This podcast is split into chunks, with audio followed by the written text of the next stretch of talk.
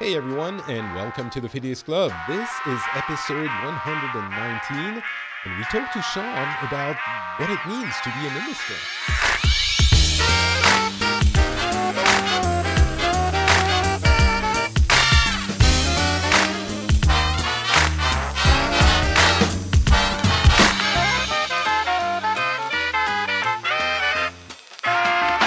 Everyone, and welcome back to the Phileas Club. In this show, we cover the news from the past month or so, and we discuss it with people from different parts of the world. We get different opinions, different perspectives, different backgrounds, and we try to tackle the news from those different backgrounds. And hopefully, we all learn something in the process.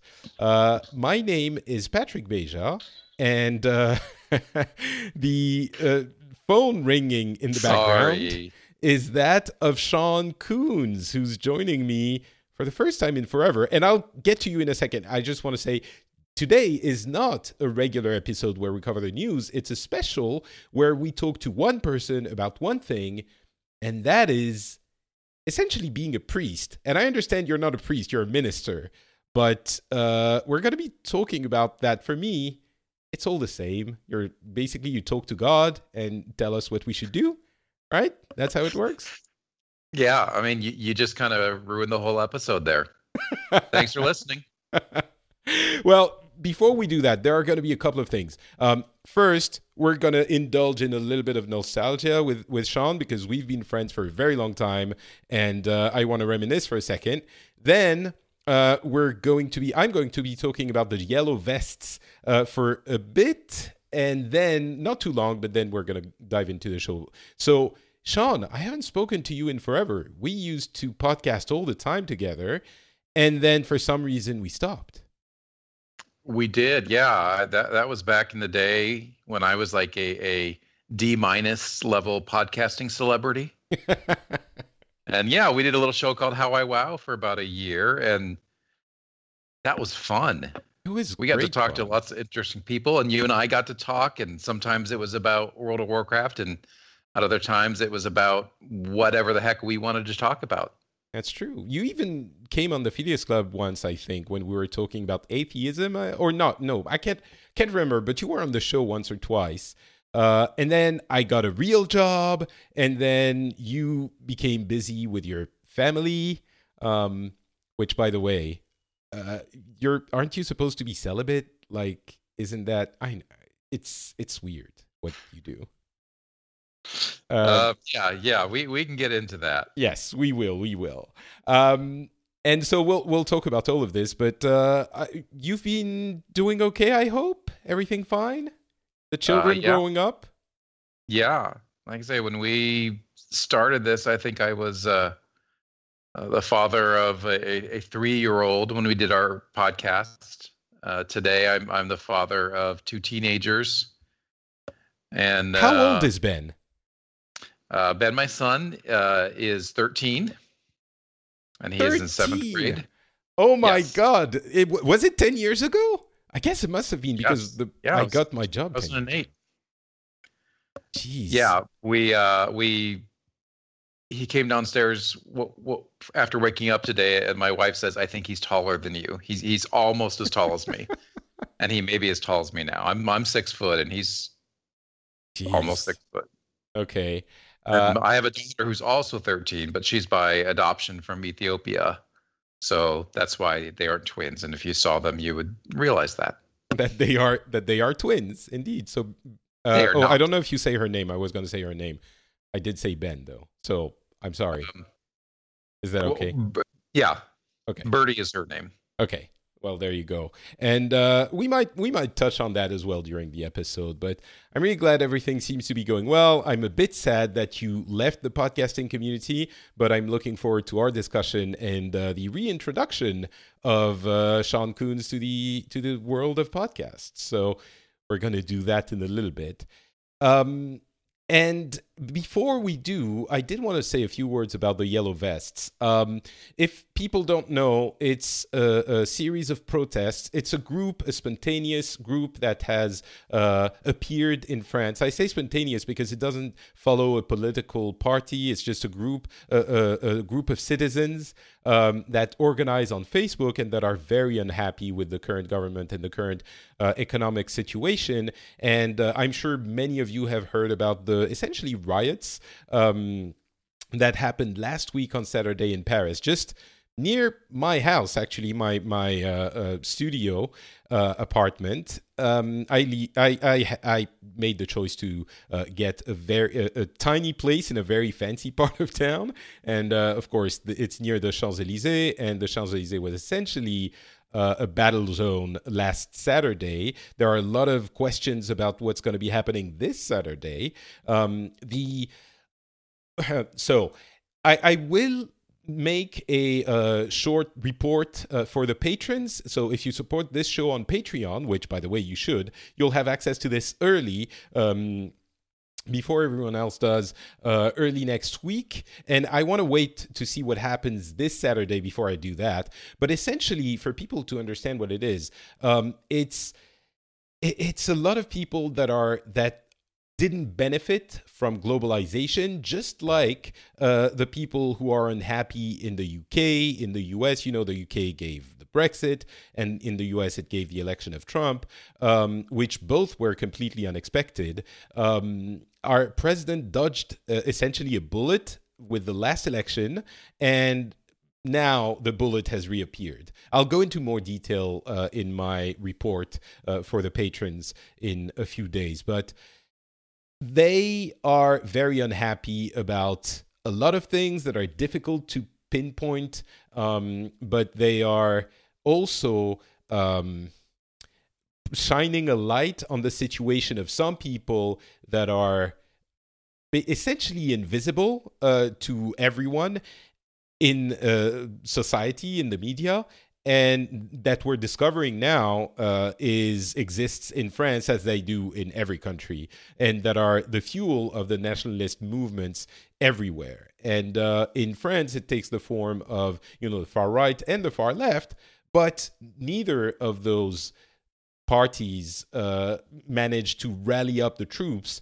because they, they just happened uh, about a month ago um, through social media organization voicing their opinions and the origin the origin of the discontent was uh, an increase in fuel tax, which has since been cancelled. But of course, it's hard to put the genie back in the bottle, and um, it might lead to significant changes in the government, in the way we uh, conduct politics in the country. And so it's not all dark, it's not all uh, white. Um, of course, the violence is is uh, uh, unconscionable, or at least it, it is uncon- uh, uh, uncondonable, and no one condones it, including most of the, the representatives of that movement, which doesn't really have official representatives, which uh, makes all of this very complicated to follow.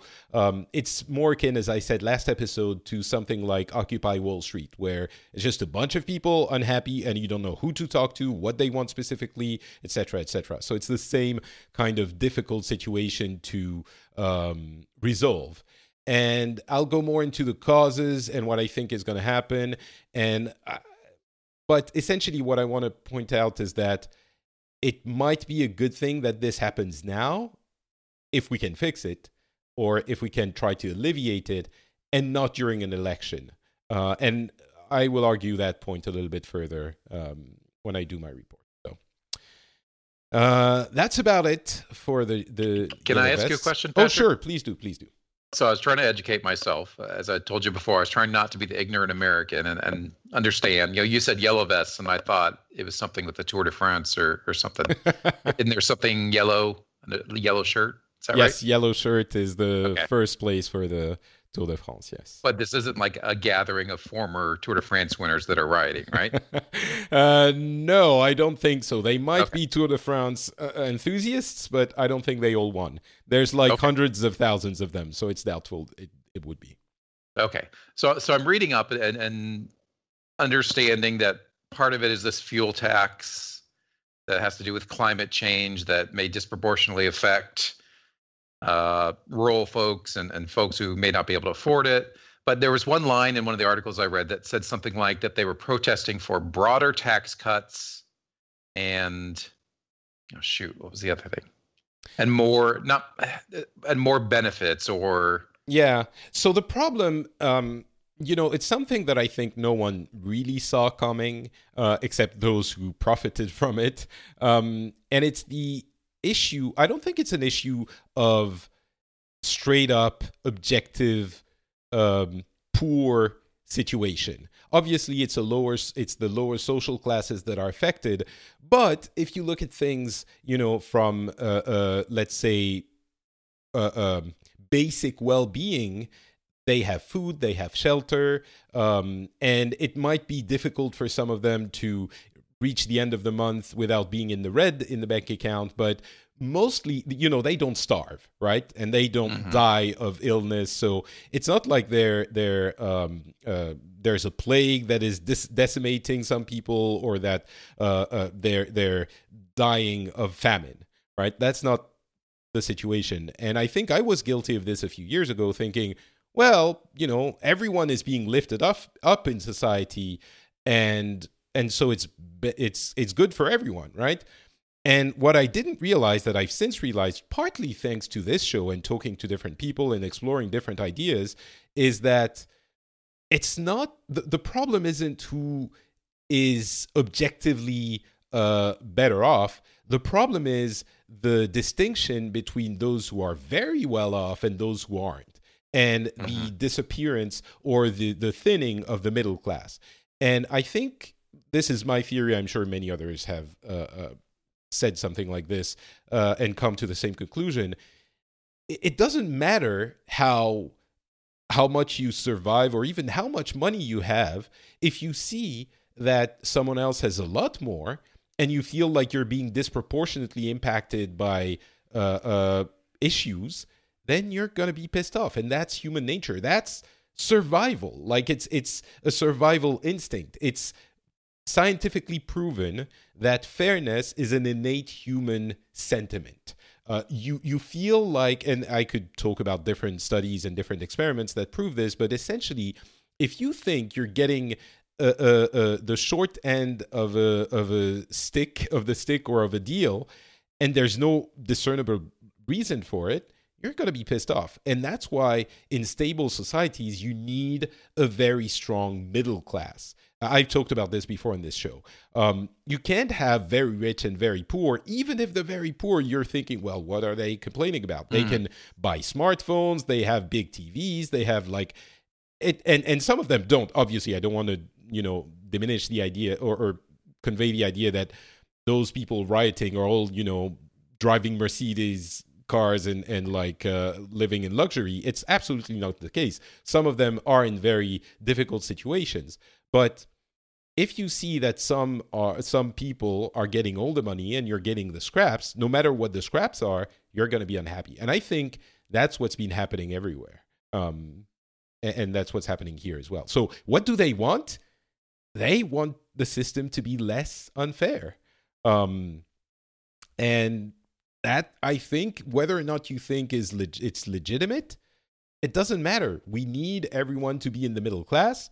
If that means lifting up some people or bringing down some people, that's what you need to do. Because if you don't, then you're going to have a social unrest everywhere. Um, and the social unrest is going to take different forms, but yeah, I think that's that's the conclusion I'm at right now. Okay, uh, that's interesting. I'm going to have to give that some thought. They, uh, that idea that no matter where you are, how well you're doing, if it's unfair, you're not going to feel you could be doing very well or, or moderately well, but if there's unfairness, you're not going to be satisfied. Right. And I think that echoes something that I think it was Newt Gingrich who who said uh, something like that before the election of Donald Trump, and it was talking about you know facts and and uh, sentiment, and he was saying, you know, people feel like whatever it is, you know, there are too many immigrants, or they feel like they're they're uh, uh, worse off than they were than their parents were, or and the the journalist arguing with him was saying, but that's provably untrue. You know, standards of living have risen. Uh, uh, you're less sick. You're less uh, more literate. You're more rich, etc., etc. And Gingrich answered, "Yes, but they don't feel that way." Or it was something like, "But they feel it's it's uh, uh, the situation is different." And at the time, I kind of laughed it off. I was like, "What is he talking about? They don't feel. There's reality." it doesn't matter what they feel. Reality is this or that way. And that's truth, right? But what we're seeing now is that the way people feel matters a great deal, even if that sentiment isn't um, isn't and, and, it's a little bit of a different thing you know but yeah. it, yeah i mean what's interesting in, in, that situation is that the unfairness is directed down with with your trump supporters. It's not directed up towards the upper class towards the rich. It's directed down towards the immigrants and and people who are different and, and minorities and and me too folks all these people who are keeping me the average trump supporter from i would i would be a millionaire if it wasn't for them i would be like these rich so, people I don't. I don't quite agree. I think there is some of that, of course. Um, I think there's a, a, a, a mixture of some of what I'm talking about, and also an issue with identity. Uh, in the U.S., especially, uh, identity politics plays into this. In France, a little bit less. It's it's more a matter of pure immigration.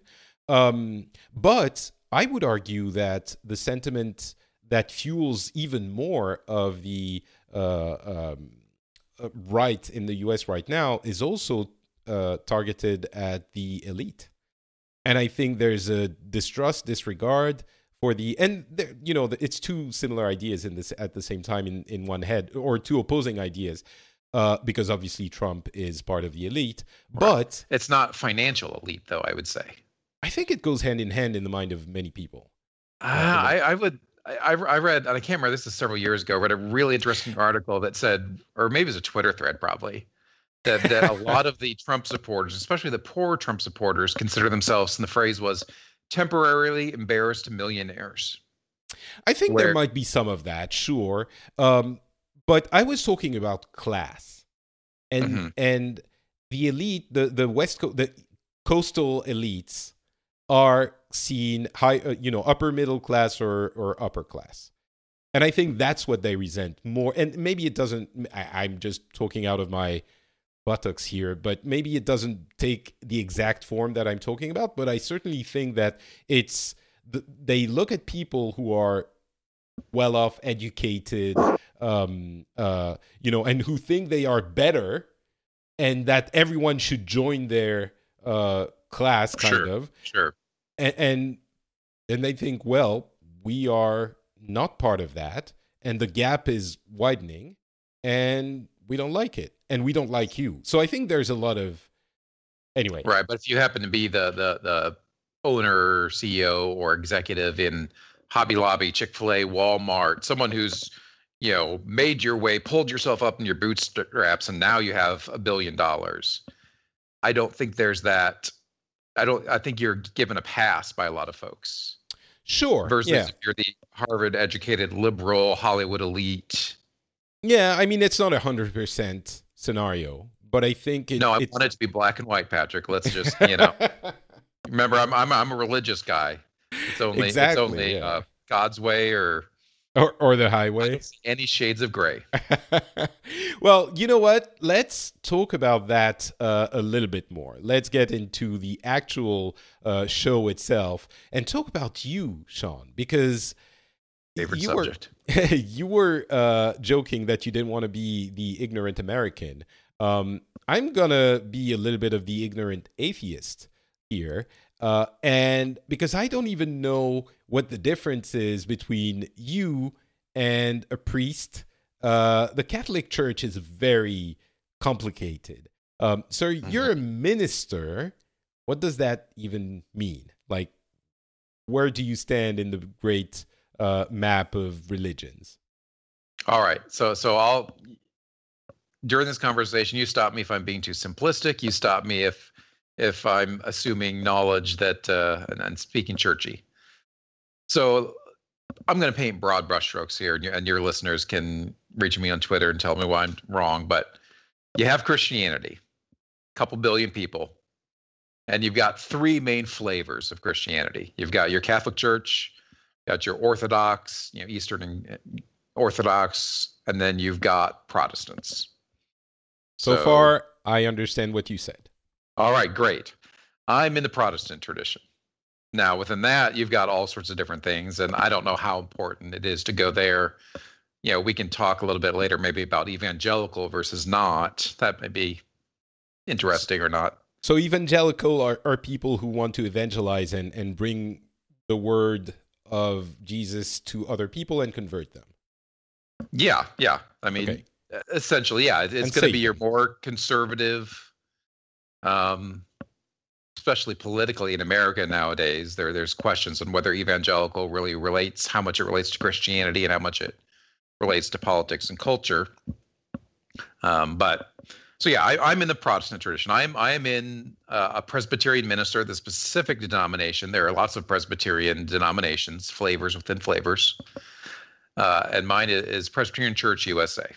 Uh, we're a couple million folks uh, gathered together in a structure that we have a you know a a, a government system within our church uh, and i as a minister can't do whatever i want my church can't do whatever we want um, but we decide together it is not like the catholic church that's hierarchical where the pope what the pope says goes uh, we vote at every level from the church up to our national level on the rules we follow and beliefs and things like that so, so what does Presbyterian stand for? I mean, what does it mean to be Presbyterian as opposed to evangelical or are there evangelical Presbyterians? Absolutely. Okay.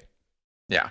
So, uh, what does it mean to be Presbyterian within the Protestant family or flavor? Um, it comes out of the Reformed tradition, which comes out of the Reformation. So Martin Luther was the Reformation. Then there's a subset of that, which is the Reformed tradition, John Calvin, Zwingli, some other folks. Um, I don't know how far into the weeds we need to go there. No, but I mean, what what in in you know ideas, policies, standards differentiates yeah. you from? All right, the, the, easiest way to start is is our church government. Uh, as I said before, at every level of our government, we ha- we take votes. We go right Robert's Rules of Order. It, in some ways, it's similar to United States government.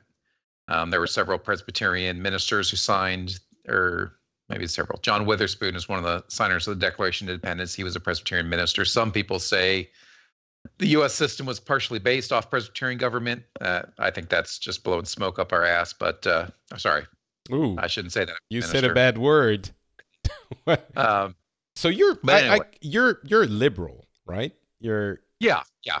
You're a I liberal mean, guy. Personally, I, I'm liberal politically and theologically, although I have some interesting quirks here and there that don't fall quite in line.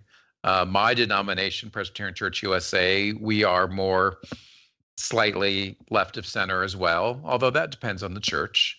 Um, okay. Um, one of the things about being Presbyterian is, at least our particular flavor of Presbyterian is, we don't say you have to believe these five things.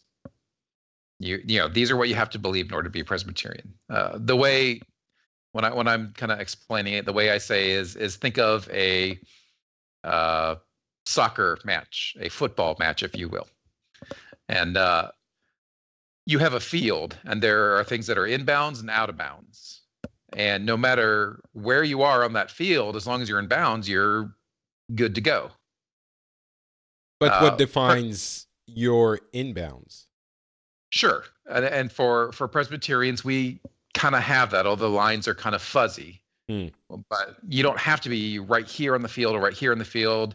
You know, you can be way over here, you can way over here. So, um, and the way we define it is um, through creeds and confessions, um, historic statements of the church going back to the Apostles' Creed. You know, you know, going back fifteen hundred years or more to statements of today, and we we have I think we're at 11 right now over the last 1500 years or so. And we say these are these are kind of snapshots. These are pictures of what the church believed at certain times. And some of them are two paragraphs, some of them are 20 pages. And we say these are snapshots and they reflect the historic beliefs and we affirm the church in these moments. Now, we don't hold exactly to all of those. One of them, the Scots Confession, says that women shouldn't baptize babies. Um, we don't believe that in the Presbyterian Church. Uh, women can be ministers as well. But we say these, these kind of hold up the essentials of what we believe, and so we'll bro- we'll paint in broad brushstrokes. So let's start with the big stuff.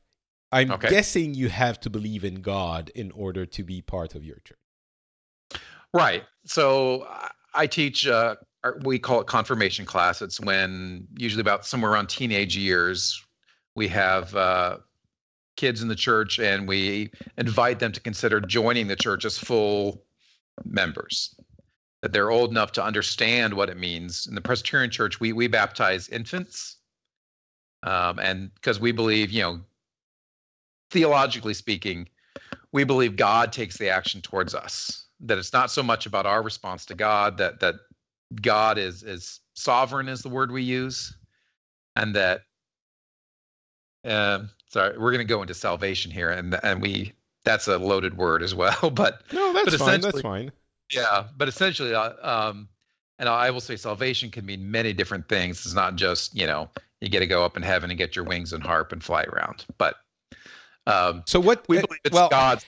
We're not so big, at least my branch of Presbyterians, on like converting people because we believe, you know, God created us, God loves us, and God will deal fairly with us and lovingly with us in life, death, and after death.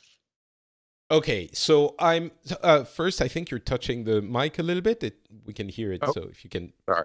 right. Um, but I'm going to take you to task a little bit. You're you're being very evasive, uh, and I'm going to ask you some hard questions. Okay, please do. Uh, do you think there's a sin do you believe in the cardinal sin? Do you think there's a, a soul that goes to heaven? And do you think there's hell? You know, these big essential ideas of the church, which I mean, you didn't answer my question, but I'm guessing yes, you have to believe in God to to be a Presbyterian. Um, and, yes, and what follows from that, right? What follows if from that going is, with that, I would say even I'll even get a little more specific on that. Um, so when our when our kids join the church, one of the, the one kind of thing I say, there's one requirement to join the Presbyterian Church.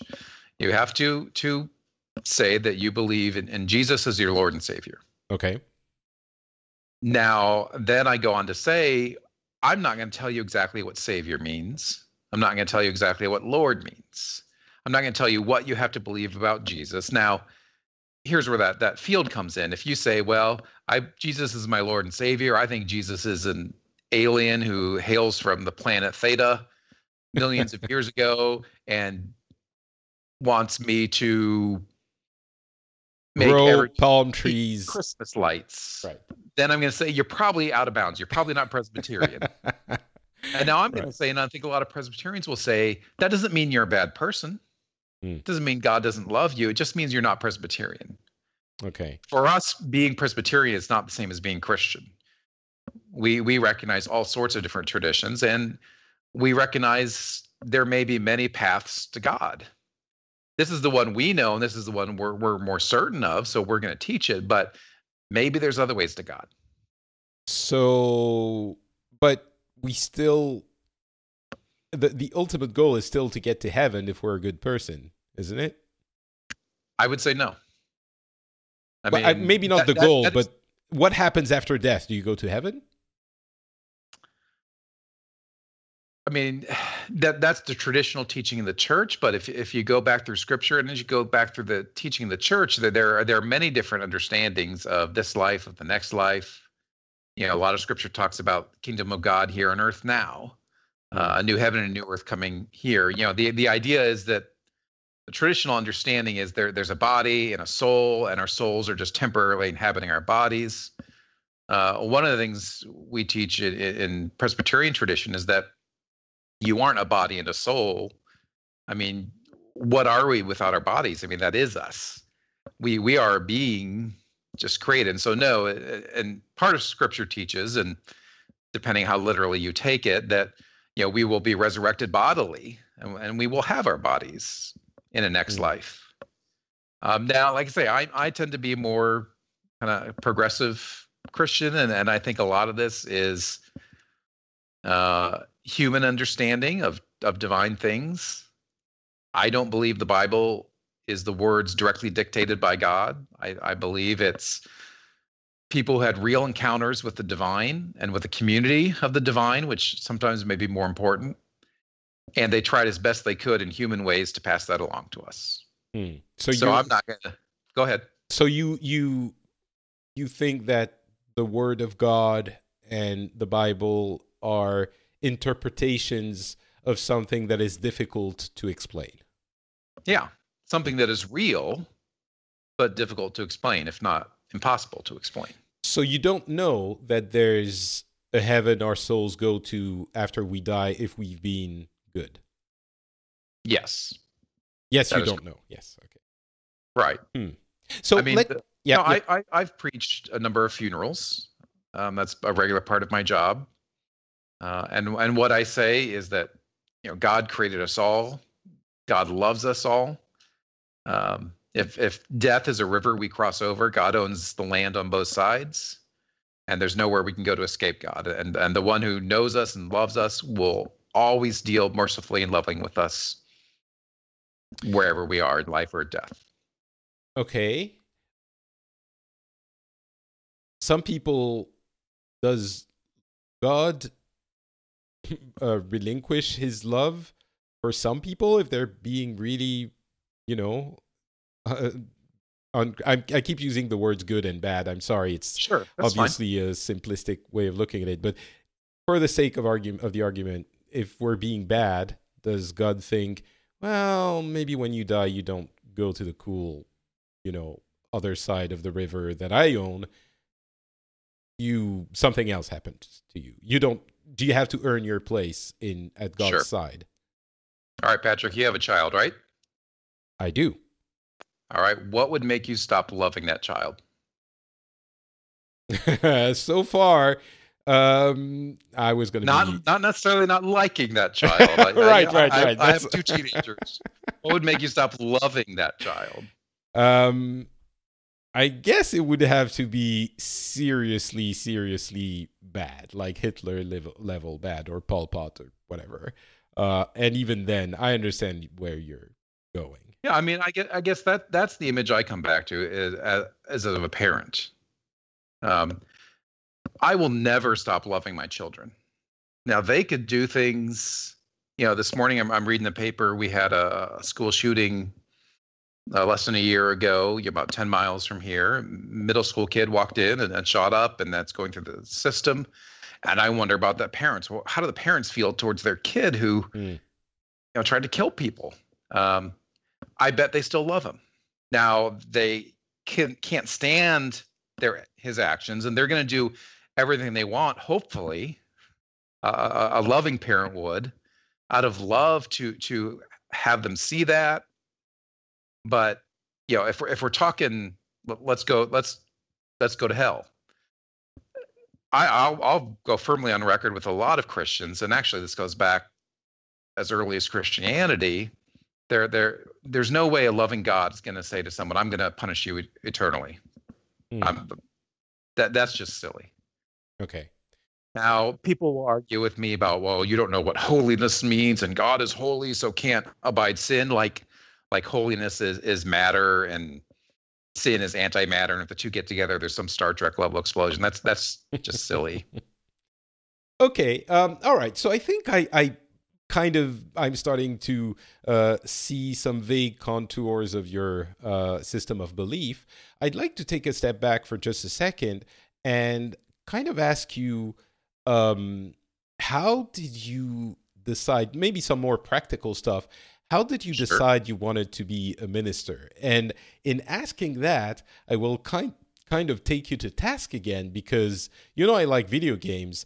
Uh, it seems you've kind of taken the easy mode of uh, being uh, uh of wearing the cloth because where I come from, it's mostly Catholics, and they don't, you know, they have to be celibate. they have to like. There's a bunch of stuff, but celibacy is the one that comes to mind. Um, you get to have sex. You have children. You have a family. Uh, that's that's.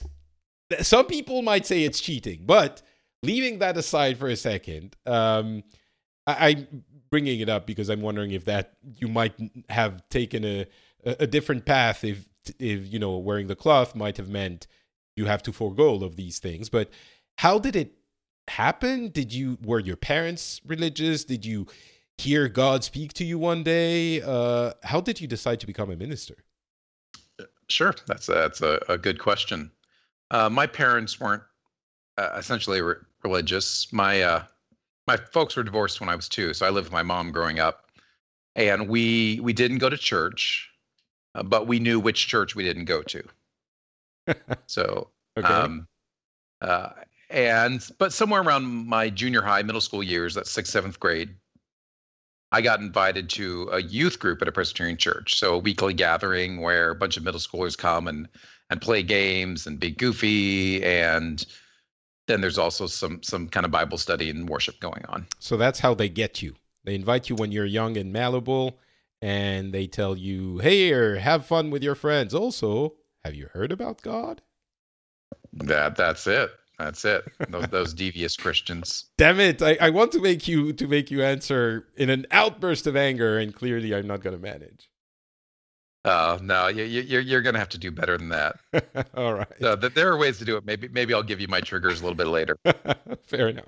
Um, so yeah, I started hanging out and it was a lot of fun and I tolerated the Bible study and worship part. But after a while, I'm like, okay, yeah, this this sort of makes sense. And I will admit, you you are malleable when you're young. And if if other people are doing it around you, and especially, you know, some people, you know, they had a lot of college students as volunteer leaders and they were really cool to a, a seventh grader. So yeah, I mean, am I Christian because that's that is the best choice, you know, and I would have been Christian no matter where I grew up in the world? No, that's silly. But it is what it is. And but for me, I, I think one of the reasons that I became Christian, became a minister, and stuck with it is the community. I mean, there, I believe there's something incredibly important uh, about a community of faith, and I will say about any community. It's not necessarily just Christian or just religious, but there's something important about a community, a community to support you, a community to you know have fun with, community to fall back on when you when you are in a time of crisis, and for me, a community to act as some sort of guiding moral guidance, have have some authority, and for me, that's why it's a religious community that's important to me. I I, I like that sense of authority, that sense of one of the things about uh, Presbyterian tradition is we believe that we're kind of tainted by sin, if you will. And one of the things that tainted is our judgment. And so we don't always know right from wrong on our own. And I can look at my life just period growing up until now and totally I'm I don't always I'm not always the best judge of of what's right and wrong in a given situation. So one thing faith does, and especially a community of faith does, is help you kind of find some common moral ground. So anyway, all right. So so that all started kind of making sense. Being part of the community and my church, uh, especially this youth group committee growing up was great. Um, I continued kind of being part of that uh, through college and eventually decided that I wanted to be a part of that. And I had so much fun being in the youth part of it that I said, I want to do this. I want to be a youth director. I want to work in a church and hang out with youth and bring them together and have fun, but also teach them about Christian faith. Uh, and so that led me to seminary. In my tradition, uh, to do a youth director, you don't have to have any special credentials, but I felt it was important to know a little bit more about my tradition and to get some practical, some education about like education techniques and things like that. Uh, I so I went for a very short program, uh, a two-year program, and this was not to be a minister. But then within my first semester at seminary, I'm, I'm starting to take some classes. One, it was the first time uh, through high school, through college, that I'd ever enjoyed my classes and I did well without trying as much. uh, and I like I, I really loved the academic part of it.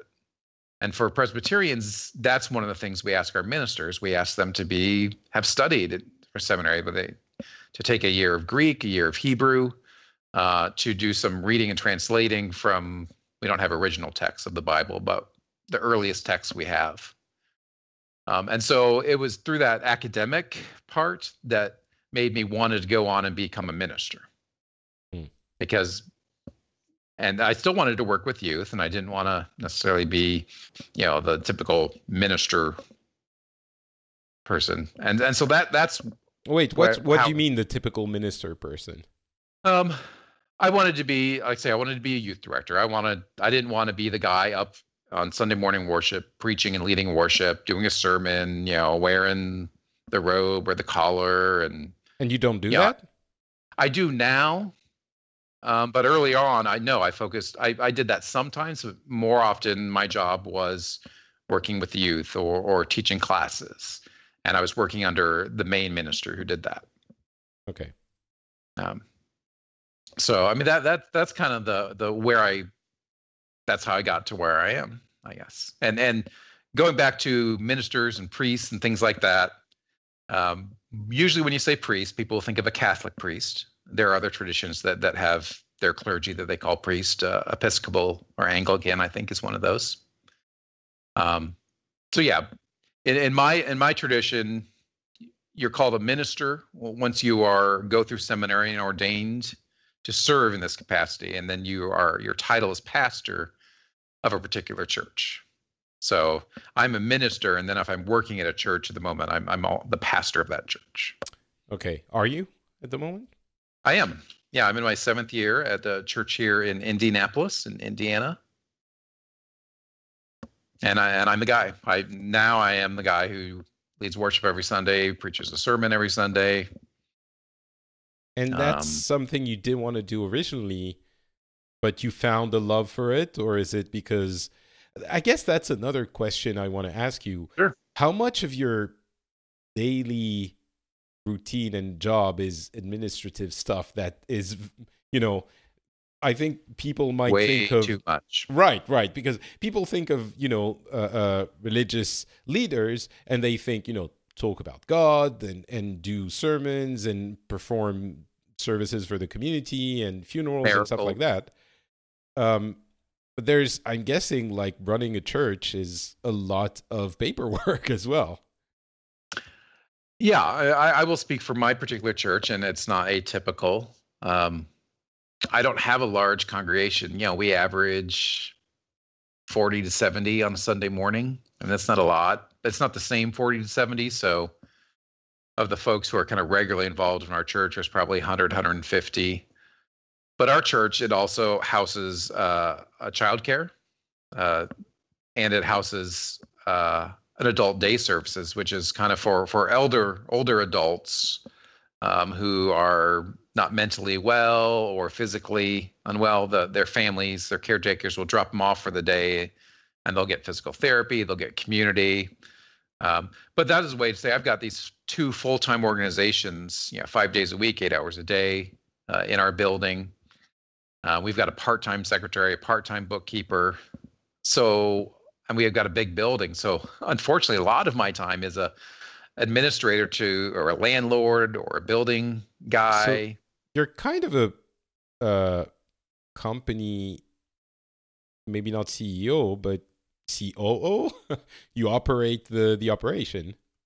Sort of. I mean, in in our tradition, we have we call it the session. It's like a board of directors for the church and it's it's a dozen members in the church and i am the moderator and then they actually are in charge of everything okay. About the only thing i really have authority over is what i preach.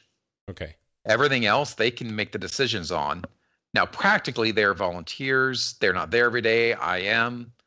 So yeah i'm, I'm kind of the de facto manager. I'm, I'm head of staff at the church. And you know i oversee the adult daycare is run through a different organization. They just lease space but the child care is our ministry. And so I oversee all their staff and their director. I oversee our music staff, secretary. I do mm. Our building folks. So yeah, unfortunately, because I don't want to sit behind a desk and do emails all day and make phone calls and write papers and deal with crises that come up of with the building. But that's that's a significant part of my job. So, okay, I, I want to talk back about the more about your your actual job, but mm-hmm. getting back to the relatively lax um, uh, uh, requirements for for ministers as opposed to Catholic priests. Lax. It, well, I mean, you again, I go back to the so, so celibacy ask, issue. Is it just the sex thing? It well, it's the only one I know. I imagine that's, there's a lot of other ones. I mean, that's significant. I'm not. I, am not going to lie. And yeah. No, not, if that was part of me being a minister, that's not what I'm called to. Mm, okay. And I'm, I'm, I'm trying to, I'm trying to refrain from. I'm not even going to do it. I was going to make some poor Catholic yeah. joke. You don't have to. You don't have to. No. but uh, that's that's uh, yes. Right. Okay. So but that part of that is, is, the theology of the Catholic Church, and I am not an expert in Catholic theology, mm. but I mean they they believe that there is a theological significance to the office of priest. Of course, yeah. That we don't believe as Protestants. But I think you know, I think that's kind of what I was trying to allude to without quite managing to put my finger on it, but there's it's more than just the the, the sex thing is kind of a, a illustration of something deeper that it feels like priests are almost removed from society in a sense uh, whereas you are entirely part of society and you share in the uh, very common uh, you know i don't know how to put it but duties or activities or structures of society as any other uh, member of society would. The only difference, it seems, is you are the person that will guide some uh, members of your uh, community through maybe tough times or, you know, shining a light and all of that. But there's a mystique, I guess that's a way of putting it. There's a mystique about priesthood that my impression is is kind of absent from your your your activity, and maybe it's the whole Presbyterian Church, which I I, I don't realize to what extent it is. But uh, is that a fair assessment? Yeah, I, I, think that is, and some of that is cultural. Uh, and, and I would guess in the Catholic Church, a lot of that is going away anyway. You know, when I was in, in my church in Florida, which I think when you and I were podcasting, I think that's where I was. Yes it was a smaller, it was a more conservative and evangelical church. Uh, and we had a number of Jamaican folks in that church. And there was an authority or reverence I was given as the pastor by those folks that I that I haven't received in other churches. Mm. Okay. Yeah, there was one time I, am at a, a, a dinner party. Uh, number of folks there, 20, 30 folks at one of the homes of one of our Jamaican members. And there's you know food and wine being served. And you know so i grabbed a glass of wine. And then the host marcia comes up to me and she looks at the glass in my hand and says pastor? And i i didn't realize i in her view as as pastor even though everyone else she herself was having wine for me to have it was was not in her view of what a pastor was so what did you do i said well marcia everyone else is having it so i assumed it was okay for me to have it and what did she do? Well, I'm, I'm the pastor. She's not going to argue with me. I mean, I say that jokingly, but probably there were there was truth to that. I mean, she mm. probably didn't like it. Um, and had I realized that, would I have had the glass of wine? Maybe yes, maybe no. I mean, sometimes there's a point, a place to make a point. Sometimes the, there's a point to be sensitive. Right. Interesting. Okay, so let's talk a little bit about your daily life uh, and get back into it. How, like, what do you? Let's say a typical day for a minister or a pastor, actually, since I guess you wear both robes. Um, sure. What do you do on a typical day from waking up to going to bed? I wake up at uh, 3 a.m. Spend Wait, three what? hours on my knees in prayer. Oh, okay, no, right. I no, that's you know the second. I thought maybe you wake up at three and go play some video games. That could have been believable, but three hours on your knees in prayer that doesn't match the Shawn I I have in my head as an image. Although, it, yeah, it's not me. No, I mean I get up in the morning and and my wife has to get to work earlier than I do, so I help get the kids ready, help make lunches, make sure they're on the bus in the morning, and then I head in to work, checking with my secretary, and then it's it's looking at my to-do list, answering emails that have to be done first. Ideally, now I'm going to tell you ideally what I'd like to do. And this doesn't always happen. Ideally, then, kind of first thing in the morning, since I'm kind of a morning person. I would like to spend a couple hours looking at my upcoming sermon or sermons beyond that, um, doing some reading, doing writing, doing research. Because you know, I, I'm I'm called to give, you know, a TED talk every Sunday.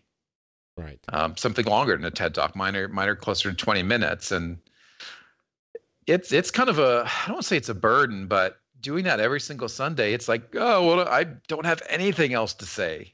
um, and I and I want it to be edifying to folks. I want it to be interesting. I want it to be engaging and, and sometimes funny, and sometimes moving and meaningful. So to me, it's not just what I'm going to say. It's sometimes the easy part is figuring out what I'm going to say, and the hard part is figuring out how I'm going to say it.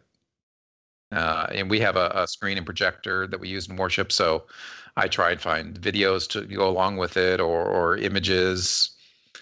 Um, so ideally, I would like to spend a couple hours every day working on that, looking ahead, thinking about. I do all the communication and publicity for a church, so thinking about I'm going to let people know what's coming up, putting graphic design together, doing social media and, and website. Uh, on not every day, but uh, a couple times a week, I'm gonna go and and check in with someone of my members. Usually, some who are not doing well. You know, we've so got actually older... go to their house or. Usually not. That used to be kind of the thing that ministers did. They'd just do house calls. A lot of times they wouldn't even ask; they'd just show up. Mm. Um, but people don't want that. Um, so no, it's usually I'll schedule something ahead. I'll know someone had knee surgery and they just got home. Hey, can I come out Wednesday and just see how you're doing? Uh, if someone's in the hospital, uh, so the, sorry, I, always, uh, go ahead. I want to I want to dive deeper into that.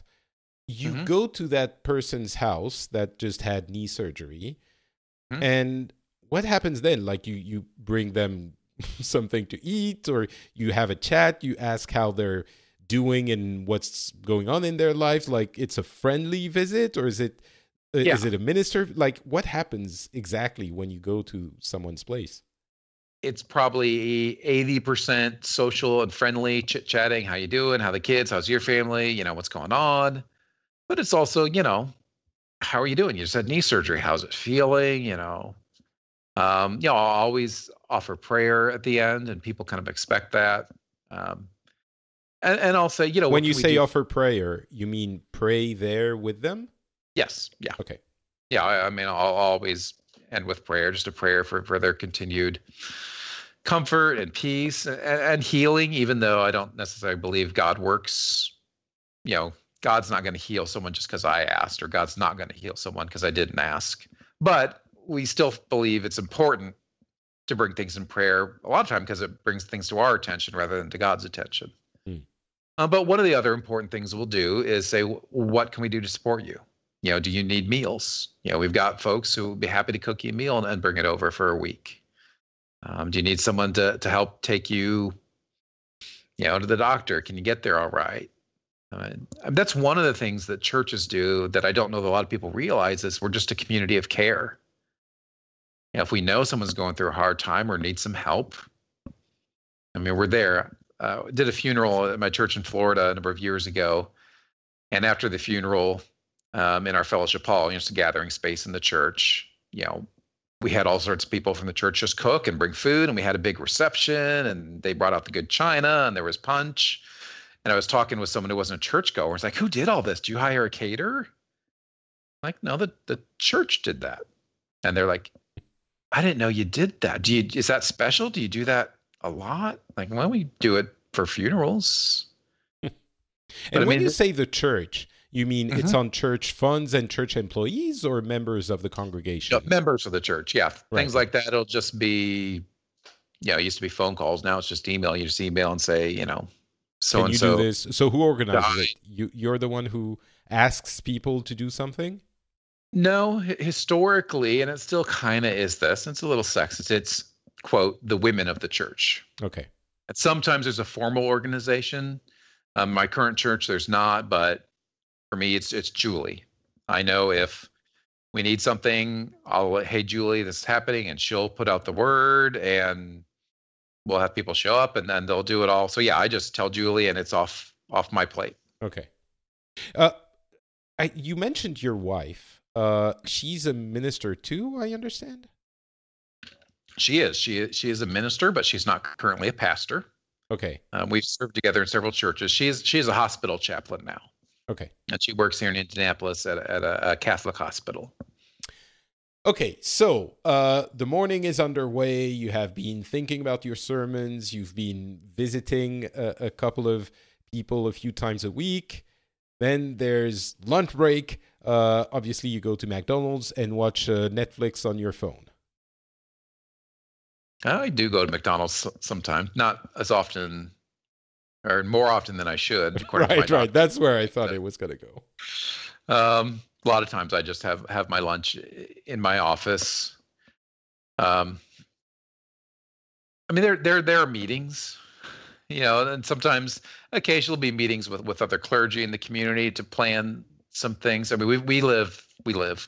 Our church is immediately across the street from a Catholic church, so Father Michael and I will occasionally get together, or more often it's it's a, a larger group of clergy to plan something. We the churches earlier this year planned a series of community dinners along with our neighborhood association. Uh, we had an incident uh, of kind of some some racist racist action at the end of last year, and we came together with the neighborhood association and said, you know, we don't want this in our neighborhood. You know, what can we do? And, and we did a series of once a month community dinners rotating between churches, where we brought speakers in on race, talk about white privilege, to talk about you know a, an organization within the community that that's working to to help.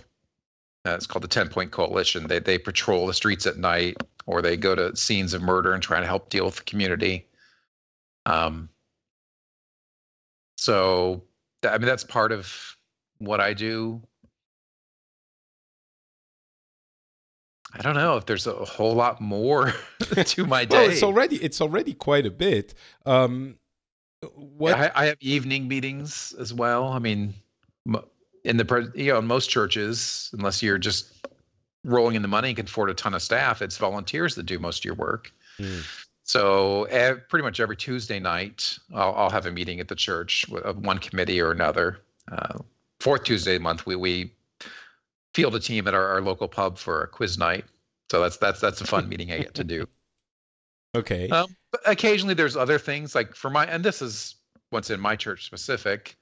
You know, we march in our in our local uh, Pride Parade uh, every year, and so there's planning for things like that. We did a March for Science um, event, participated in it.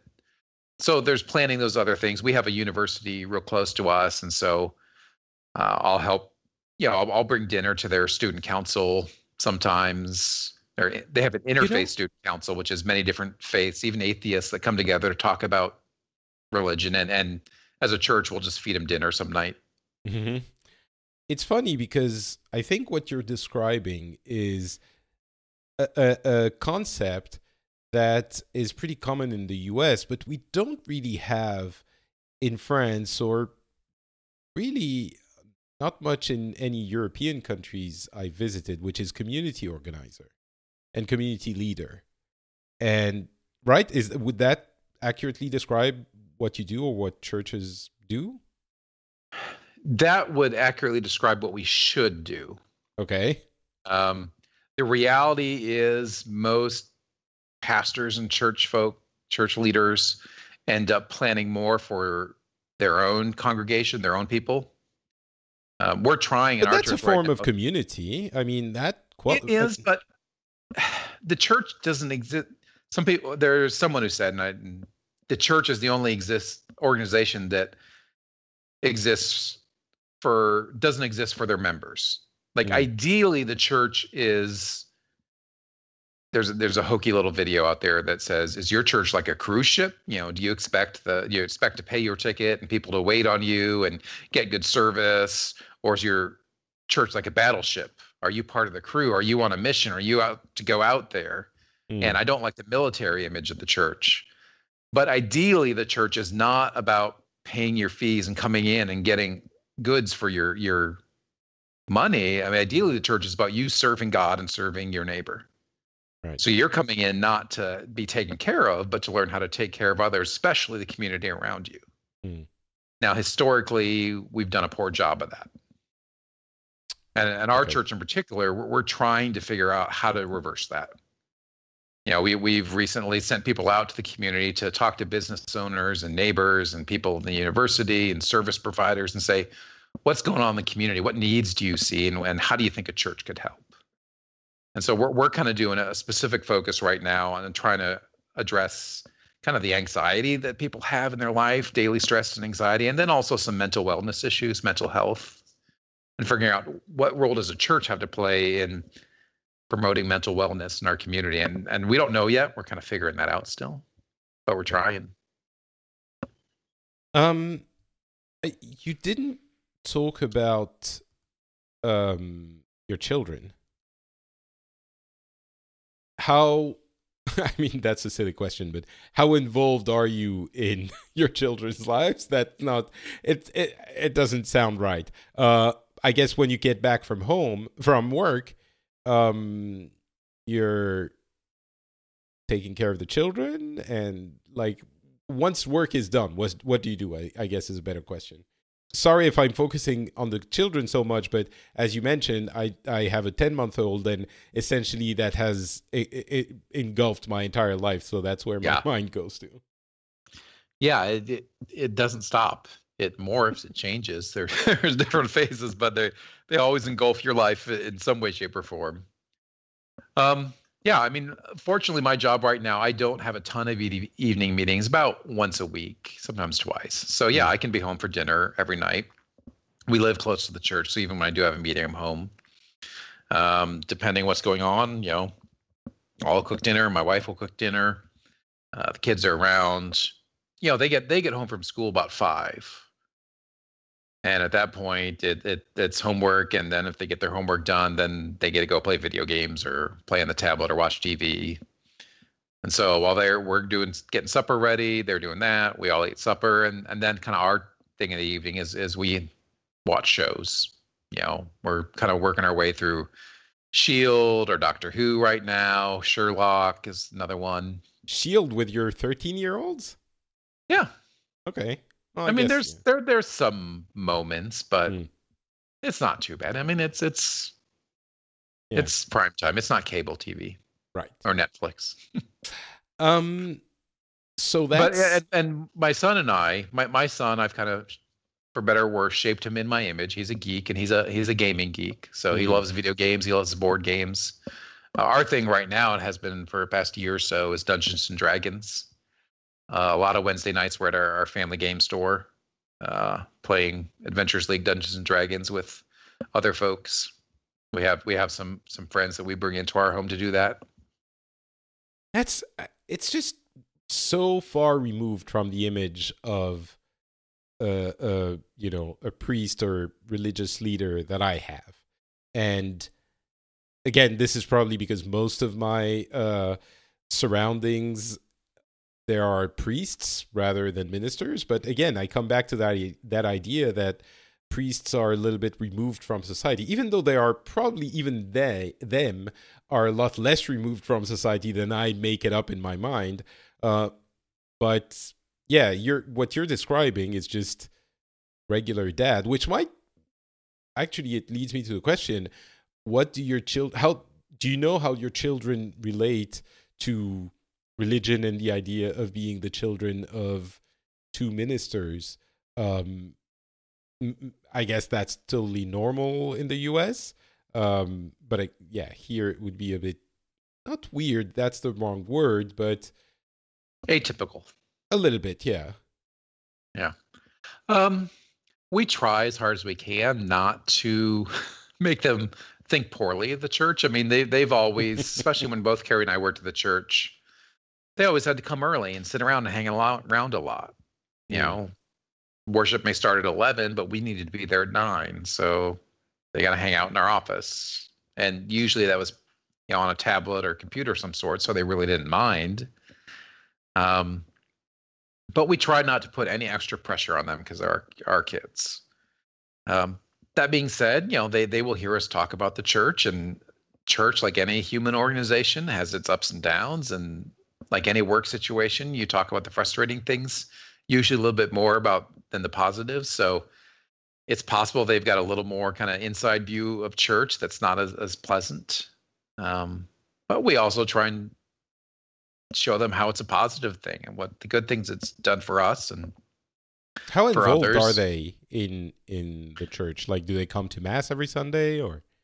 Yeah yeah we all we all go to to worship on sunday. So they're there every sunday um, they've got during the school year they've got sunday school which is you know just before church it's just kind of a, a, gathering of a few of the kids. We don't have very many kids in our church, but what kids we do, they gather together with the, with the great guy who uh, uh, teaches them every Sunday.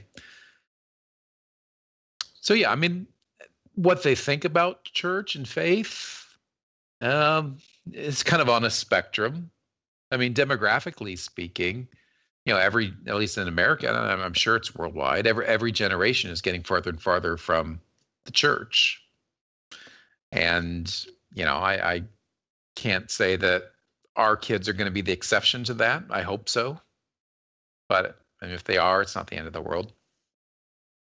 So if if your kids um, tell you, and I'm sorry, I don't mean to make this, you know, uh, believer versus atheist, but just out of Bring it's it really out of curiosity. Uh, no, I'm just I'm just wondering if your you know if your daughter comes to you one day and says, you know what, Dad? I'm kind of, I think this whole God thing is a little bit weird, and I'm not sure, I'm not quite sure I believe in it anymore. Um, what I, I'm guessing you would be disappointed, but you're you're such a liberal person. You probably be, oh, it's fine. He loves you anyway. Whatever. Uh, go have fun. Um, but I'm curious what your reaction would be. Um, one, I would be thrilled that she came and told it to me in such a polite manner. Uh, you don't think she would? Yeah, no, I'm just, I'm just, you know, teenagers.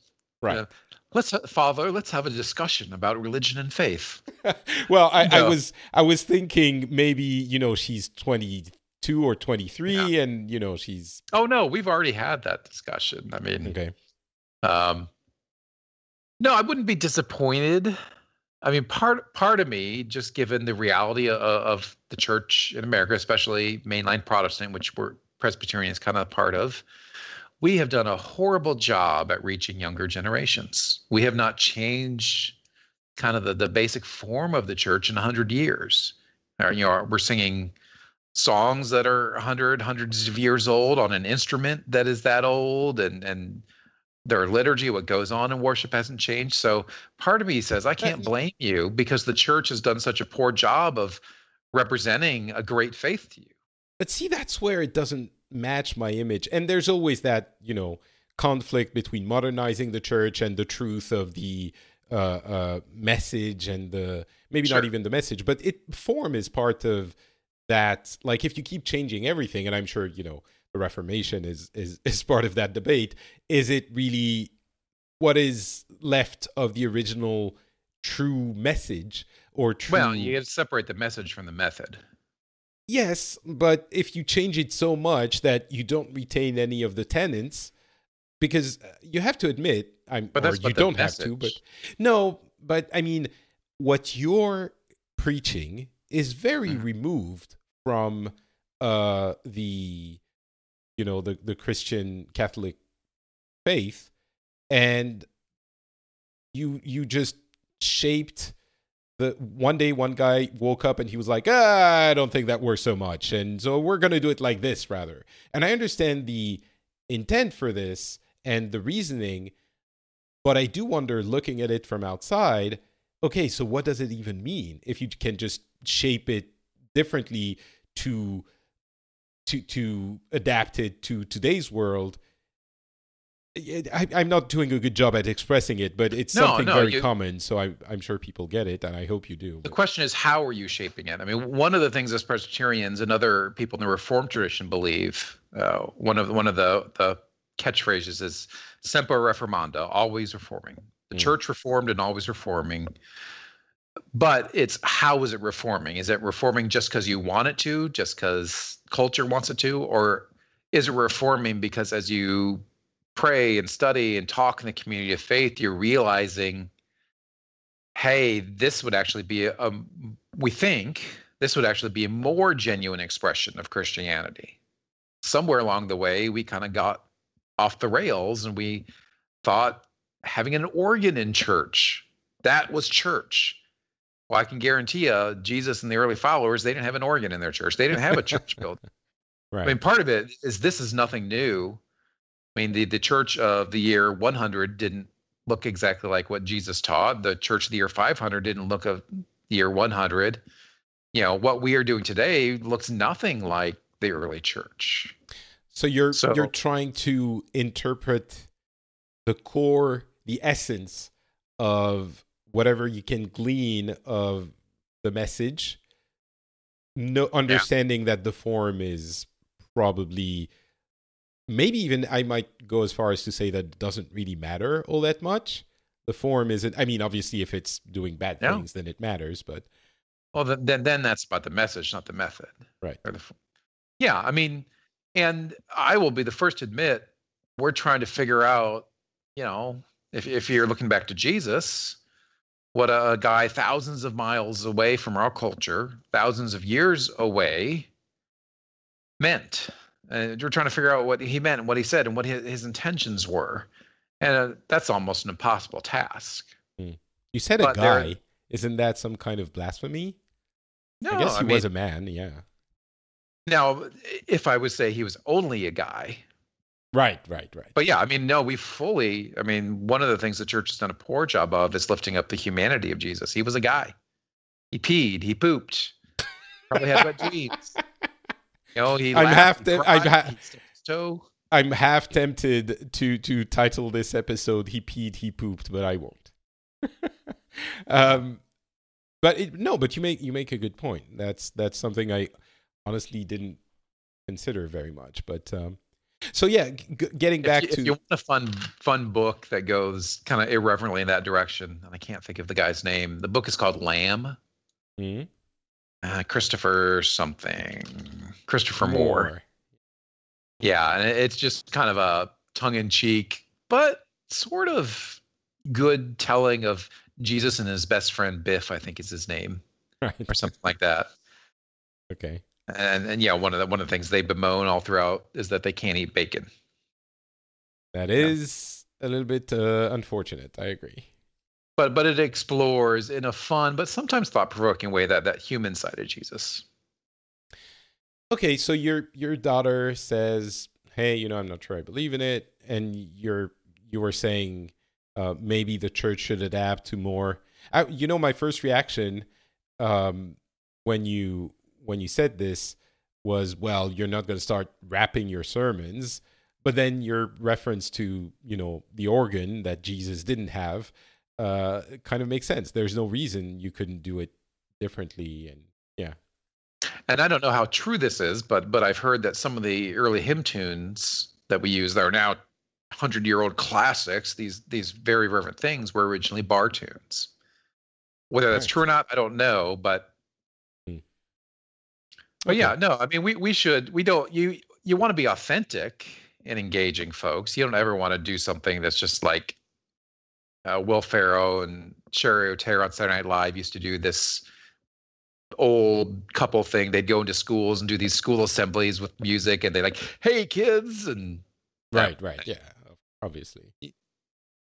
Um, um, yeah, if my if my daughter said that, so I don't know that I would be disappointed. I'm certainly not disappointed in her um, I might be disappointed that it happened, but then yeah, I would engage her like, okay, tell me. So, what is this God you don't believe in? Because it's very possible I may not believe in that God either.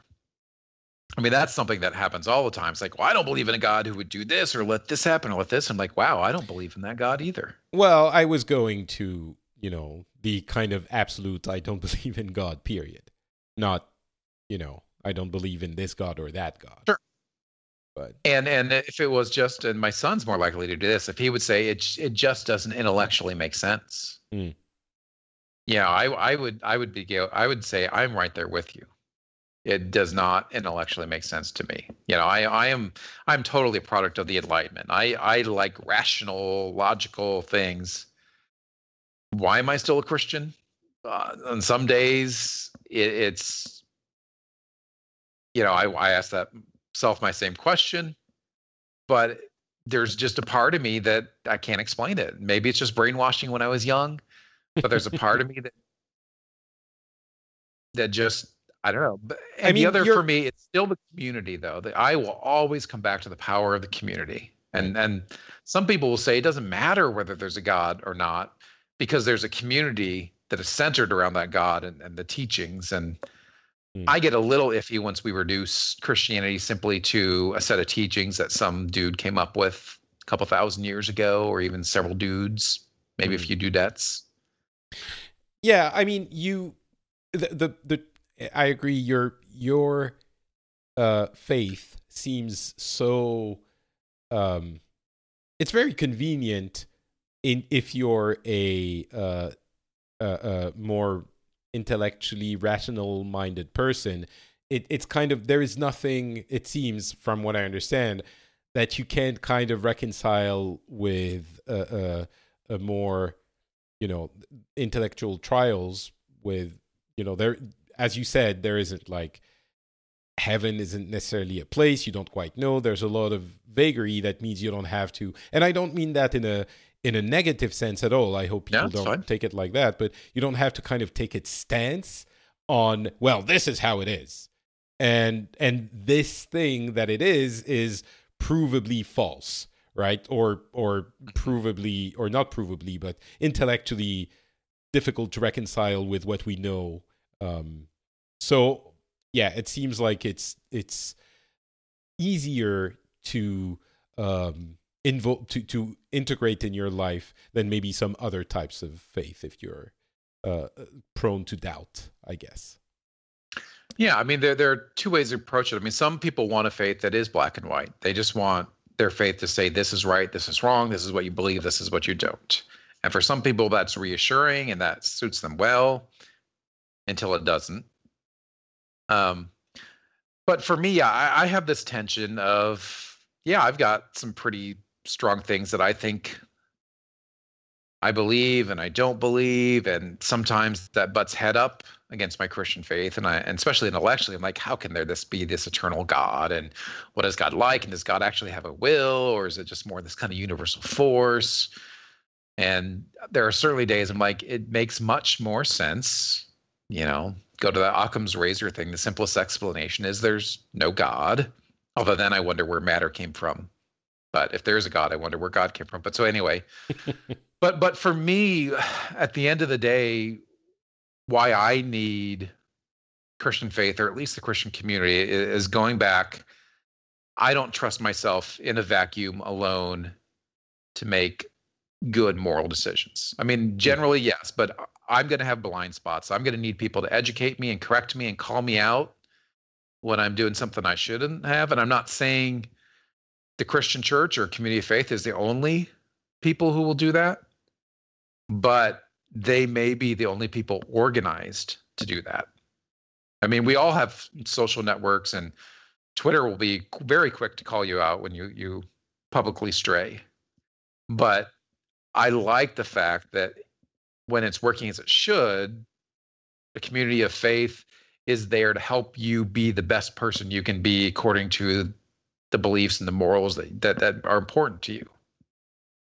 And Yeah, for me, that's- that's that's what it comes down to the end of the day is I, I have this certain understanding of right and wrong and justice and compassion and empathy.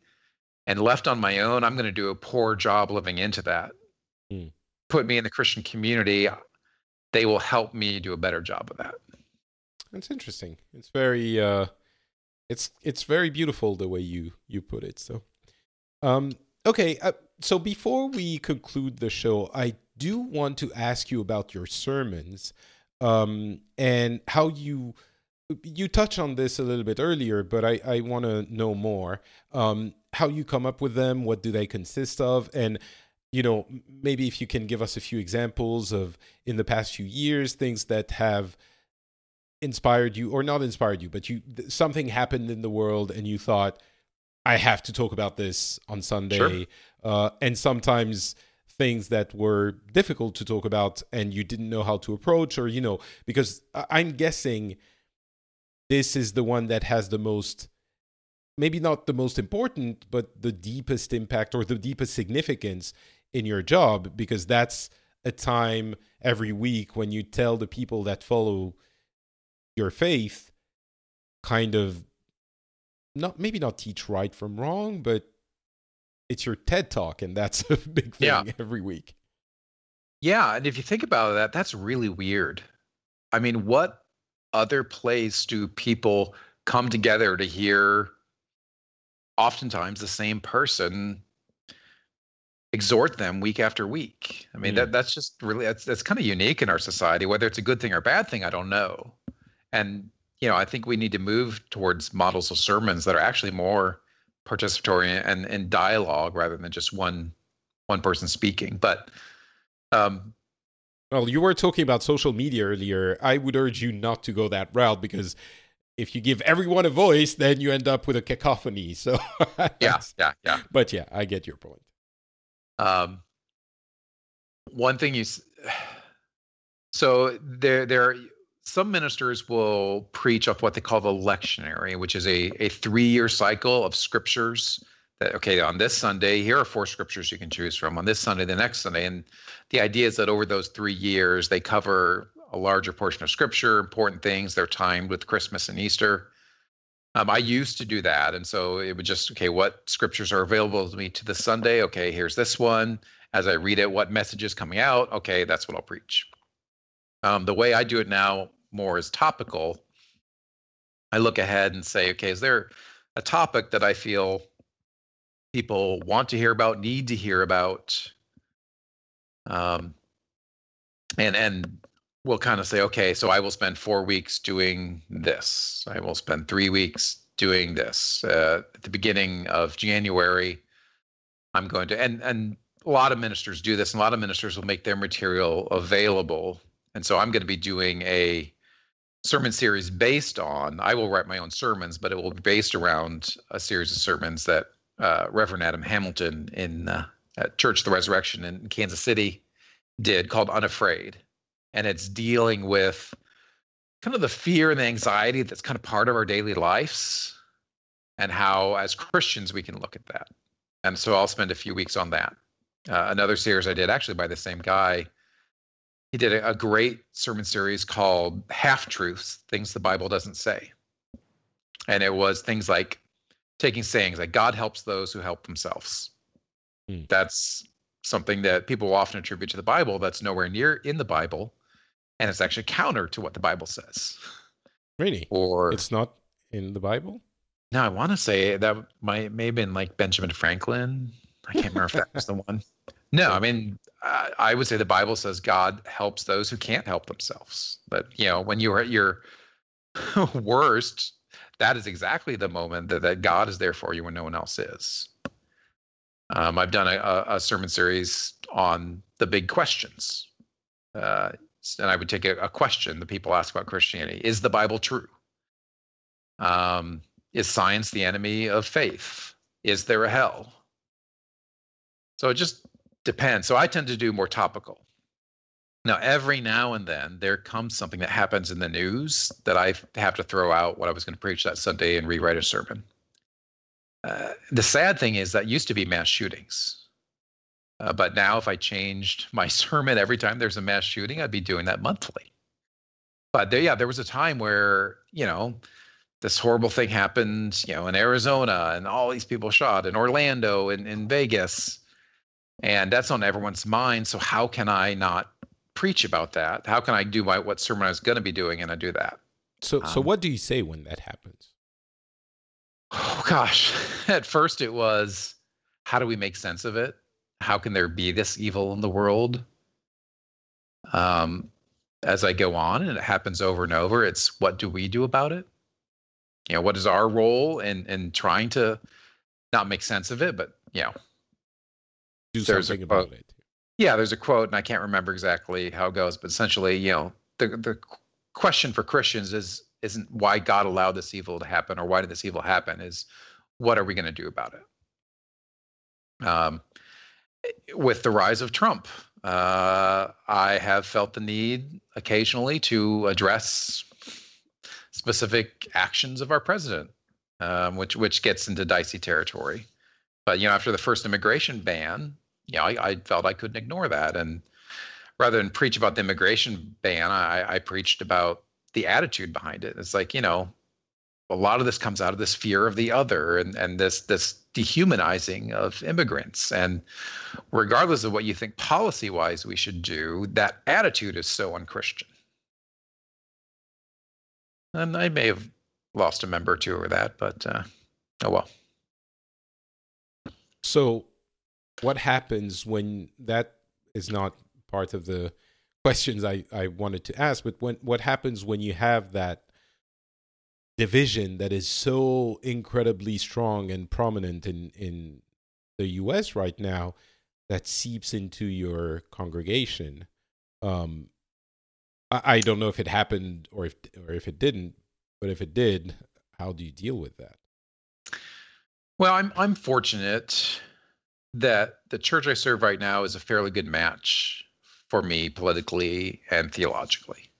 And part of that is intentional. Our, our church that we served in Florida before this was not a good match. We knew that going in, but we didn't realize how much of an issue it would become. Okay, so let's And talk about that. What Okay. what how did it become an issue? Um, it, it was a definitely more evangelical conservative church, and we were not. My wife and I were co-pastors there, and at that time, our denomination uh, was was debating whether or not you can be gay and be a minister, and they decided they could while we were there, and our congregation didn't like that, and our congregation, for the most part, didn't like that Carrie and I supported that. How did that Um, take form? so- if I, I don't want to pry, but I'm Sure. you know, curious No, no, how that's these fine. things work. Um, there were people who who wanted us fired. Um, that that didn't get traction.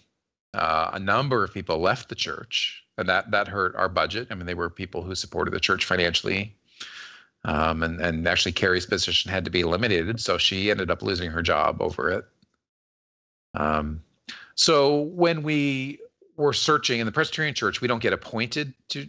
We do. It's kind of like a job interview. The church interviews you. You interview them. You decide mutually. Hey, yes, we want to be together. Kind of a dating service, I guess. And when, when uh, you say the church interviews you, it's the the people who come to church. A committee. We're we're all about committees in Okay. uh, the Presbyterian Church. So yes, it's a it's a committee of folks appointed by our board of directors, uh, and we were very upfront when we searched. You know, we you put out kind of a resume kind of thing, and we said this is where we are theologically, politically. Um, we don't need everyone to agree with us, but we you need to know we're not going to hide this. And so if that makes you uncomfortable, you're probably not the church for us. But so the the the Presbyterian Church, you Mhm. said there's a lot of voting and all of this, and the Presbyterian Church decided you can be gay and be a minister. Yes. But the church you were at before, the members didn't like that. Right. What what the church decided at that time actually was that, and this this speaks a lot to how we organize, is that each church could decide. Ah, okay. So, um, you know, and a number of churches, and this is happening in, in many different denominations in America and worldwide. Churches are wrestling with this issue, and, and it's causing splits and people to leave the church. And we lost a number of churches from the Presbyterian denomination at that time Okay. which has moved us a little bit further to the left. I mean, we we we are we recognize same-sex marriage now, um, and like I say, for my church, that's not really an issue. We're we're know we have a, a banner we put out sometimes with a rainbow flag on it, and Yeah, you mentioned you March in our you participate Parade. in in the Pride Parade. Yeah. yeah, so it's not an issue for our church. There there are a few folks in it who it sort of is, but they understand they're in the minority, and then they're not making waves. and they're they're managing to reconcile their. I mean, they're saying, okay, you know, I I don't think that's right, but I understand the majority decided this, so fine, whatever. And they just maybe won't come to a wedding between two people of the same sex, eh, or like it doesn't transform into an open conflict. Right, it doesn't. I mean, at, at this point, I mean, one, it's not the center of who we are. For some right. churches, it is, uh, but yeah, it's it's it's one of many things, and there are plenty of other things about the church that these people like. You know, they've been part of the church, they have relationships, they like the fact that we're we're you know have a strong tutoring program at, at a local urban school. And they would help with Cub Scouts there, you know, things like that. So okay, like I I, could deal with that as long as we're doing these good things. Okay. All right. Well, I I think I've kind of I think I ran out of questions. Uh, we I get the sense that I have a better idea, a better vision of what you do and and what being a minister, a Presbyterian minister, means in your. All right. So I have a question case. for you, Patrick. Sure. If you died today, do you know where you go? Do you want to accept Jesus Christ as your personal Lord and Savior? I would, sorry. I I mean I think that's the tragedy of um, of people who don't believe in God. I think it's, I would love to believe in God. You know, it's so much more reassuring. I don't want to say easier because I don't, I don't think it's easy, but it feels so much better than thinking. harder. I'm sorry. I would argue it's harder. Sure, I think for some people it's harder. For some people, it it might be uh, uh, more, you know, the the comfort that it brings uh, to to know that you're going to go somewhere even if you don't know quite what it is and you're going to be with your loved ones or at least feel their presence and you know that's reassuring for me i, I what i currently think i'm not you know 100% but i'm guessing that's it you're just dead in the ground and that's not a happy thought you know it i mean i understand that it doesn't matter to me once I'm dead because I'm dead. Um, right. But it's still. But it matters to you now. Yeah, exactly. So I would love to accept uh, Jesus Christ as my love and savior, except I can't. And I, I, I have a, you know, I have a lot of respect for uh, the church and religious institutions in general, to the point that I have a hard time um, like th- there are things like um, when you get married if you're the, the question was uh, raised when i got married because i got married my wife is a is a christian um, and we got married in a church and i was a little bit apprehensive about what the church would ask of me in order to allow us to um, get married there and i was i was very apprehensive because i didn't want to be dishonest so if I was asked sure. to say things that I didn't believe in, or that I would be asked to do things in the future that I didn't want to do, uh, or that I knew I wouldn't do, it would be a real problem because it, I didn't want to lie or be dishonest just to get married because whatever there isn't even a god so who cares? There's still a level of and that's very personal i'm sure you know different people think different things but there's a level of respect that i don't want to be um I don't want it to be offensive to the people that believe in this if I do something willy nilly and and not respectfully, you know. So there were sure. these questions that were um, hanging around, and yeah, I, I that doesn't really have anything to do with your question, but I guess what it, where it does is I can I would love to believe in in God, but I can't out of respect for God and for me. It's kind of oh, weird, oh, sure. but you know. Sure. No, I, I, mean, I don't think that's weird at all. I think that's that's normal.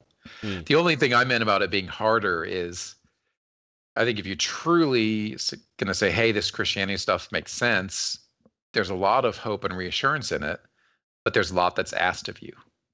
Like, it sucks to be told to turn the other cheek. Mm. It sucks to be able to be told that you know we're called to forgive people. I mean, Christianity, if if you're doing it right, it's hard and it's much easier sometimes just like I am the I I'm a generally an okay person, but when I drive, I am the least Christian person there is. and and I, I feel bad about that. I'm like, okay, yeah, I should let this guy over who's trying to merge around me at the last minute. I should let him in. That's the Christian thing to do. But what an asshole. I can't believe he's trying to swerve in. So no way I'm letting him in. So and you that's don't. all I meant about no comment. okay. so that's all I meant about it, it being harder. Not that you can't hold yourself to a high moral standard without mm. faith, because you absolutely can. Right, right. But if you if you do the Christianity thing right, it ain't easy. I, I think there would be a whole episode uh, to to to do about that and how you can try to to do it anyway and how you can um i think uh, for a lot of people a lot of people don't understand how atheists can be atheists because they think there's uh, uh you know it's difficult to be moral uh, without that compass. And i think there would be a whole episode to to do about that as well um and maybe dispelling this idea. I don't know. I mean I, I think it's silly because I understand the way I work, but I think if you've grown up in a in a system where moral is assimilated to a certain right. system of beliefs, I think it's very easy to think if you take away that system of beliefs, the the morality goes away with it. The morality and a whole lot of other things as well. Um, right. It's very easy if you're you're raised in a faith and that's all you know to assume that's why you have your moral compass. Right. And I think a lot of people throughout the world, and I'm not just talking about the US, but the majority of the world is religious. Um, and it, religion plays a, and faith mm-hmm. in particular plays a very large part in, in societies and communities throughout the world. So even though atheism, atheist people are more and more numerous, we're still the minority. Even though I, maybe I should have looked that up, but this is not the point of this show. But I'm wondering if there aren't. I think more, you're right. I'm wondering if there aren't more atheists in the U.S. than any other, you know, religion or not other religion because atheism isn't. Right. No, no, that's not the case. That is okay. the fastest growing religion, if you will, in the right. U.S. But it's it's not a, a majority yet. Okay. Maybe a um, plurality um, soon. I can't. I'm not sure. Hmm. Well, yeah, and that's that's a whole different thing. But I'm reminded as well of a, a, number of friends who were telling me, American friends who were telling me, you know, I don't really believe in God, but I can't really say that to anyone. And, and it it was it, it was very interesting um, to speak to them because they felt like they could speak to me, and it was like a pressure valve. Because obviously, because I'm I'm you know in France, we have a lot of anyway. That's a whole lot that's a right. whole different discussion, and this is not what what this is about. But uh, um, yeah. So, is there anything you would like to uh, add? Maybe something I missed, uh, or you would like to say before we conclude the show? I don't think so. I think you were very thorough in your questions, and you know, I tried you to grill me a little bit more. I, I was looking for that every now and then I go back and listen to a How I Wow episode, and sometimes there's those Patrick moments of just asking that that hard question. it's like, oh, did he really say that? Well, you know, I I I like to think and feel that I've grown as a podcaster, and I also like to think that um, I I try to understand what the show is really about and I mean the individual episodes, and sometimes questions that come to the minds of listeners. And sometimes people tell me, "Oh, you should have said this or asked this," and sure. And I, I think sometimes the question that comes to your mind isn't necessarily something that will serve the purpose of that discussion, right? It's something yeah. that you want to say, but you can't lose focus of you can't lose sight of um, the ultimate goal of this specific discussion. And there will be places and occasions for talking about these other things uh, as well, and they will be addressed then. So maybe that's why I'm being uh, kind, angelic Patrick, as opposed to uh, devilishly handsome and devilishly uh, mischievous Patrick. Although, you have, to be fair, have matured well. I was going to say, to be fair, I'm always devilishly handsome. Um, that is true. That is true. and it's not just the scarf.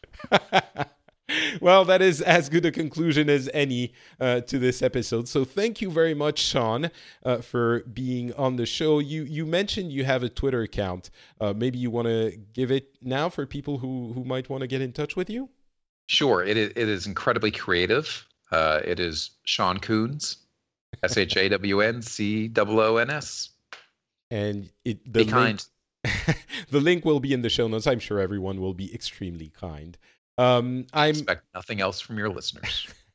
I'm not Patrick on, on Twitter, Facebook, and Instagram. You can find this show at FrenchSpin.com. Please feel free to come uh, on the article for this episode and uh, leave a comment if you have something to say, if you have something to add, or uh, if we said something you disagree with, feel free to come and let us know. Uh, and if you enjoy the show, please also feel free to contribute financially to the show at patreon.com slash the Phileas Club. The link is also in the show notes. You can go there and subscribe in literally two minutes if you are not a, a Patreon member. And if you are, it will take you like 15 seconds. And uh, you this is the way i uh, finance the show. So if you enjoy it if it brings something to you please do consider maybe throwing a couple of bucks uh, our way. Thank you very much to the people who already do. That's going to be it for us. We will be back uh, i hope towards the end of the month. We'll see with the holidays if we manage to do an episode. Um, and we'll talk more about the world. That be interesting. Thanks a lot. Talk to you soon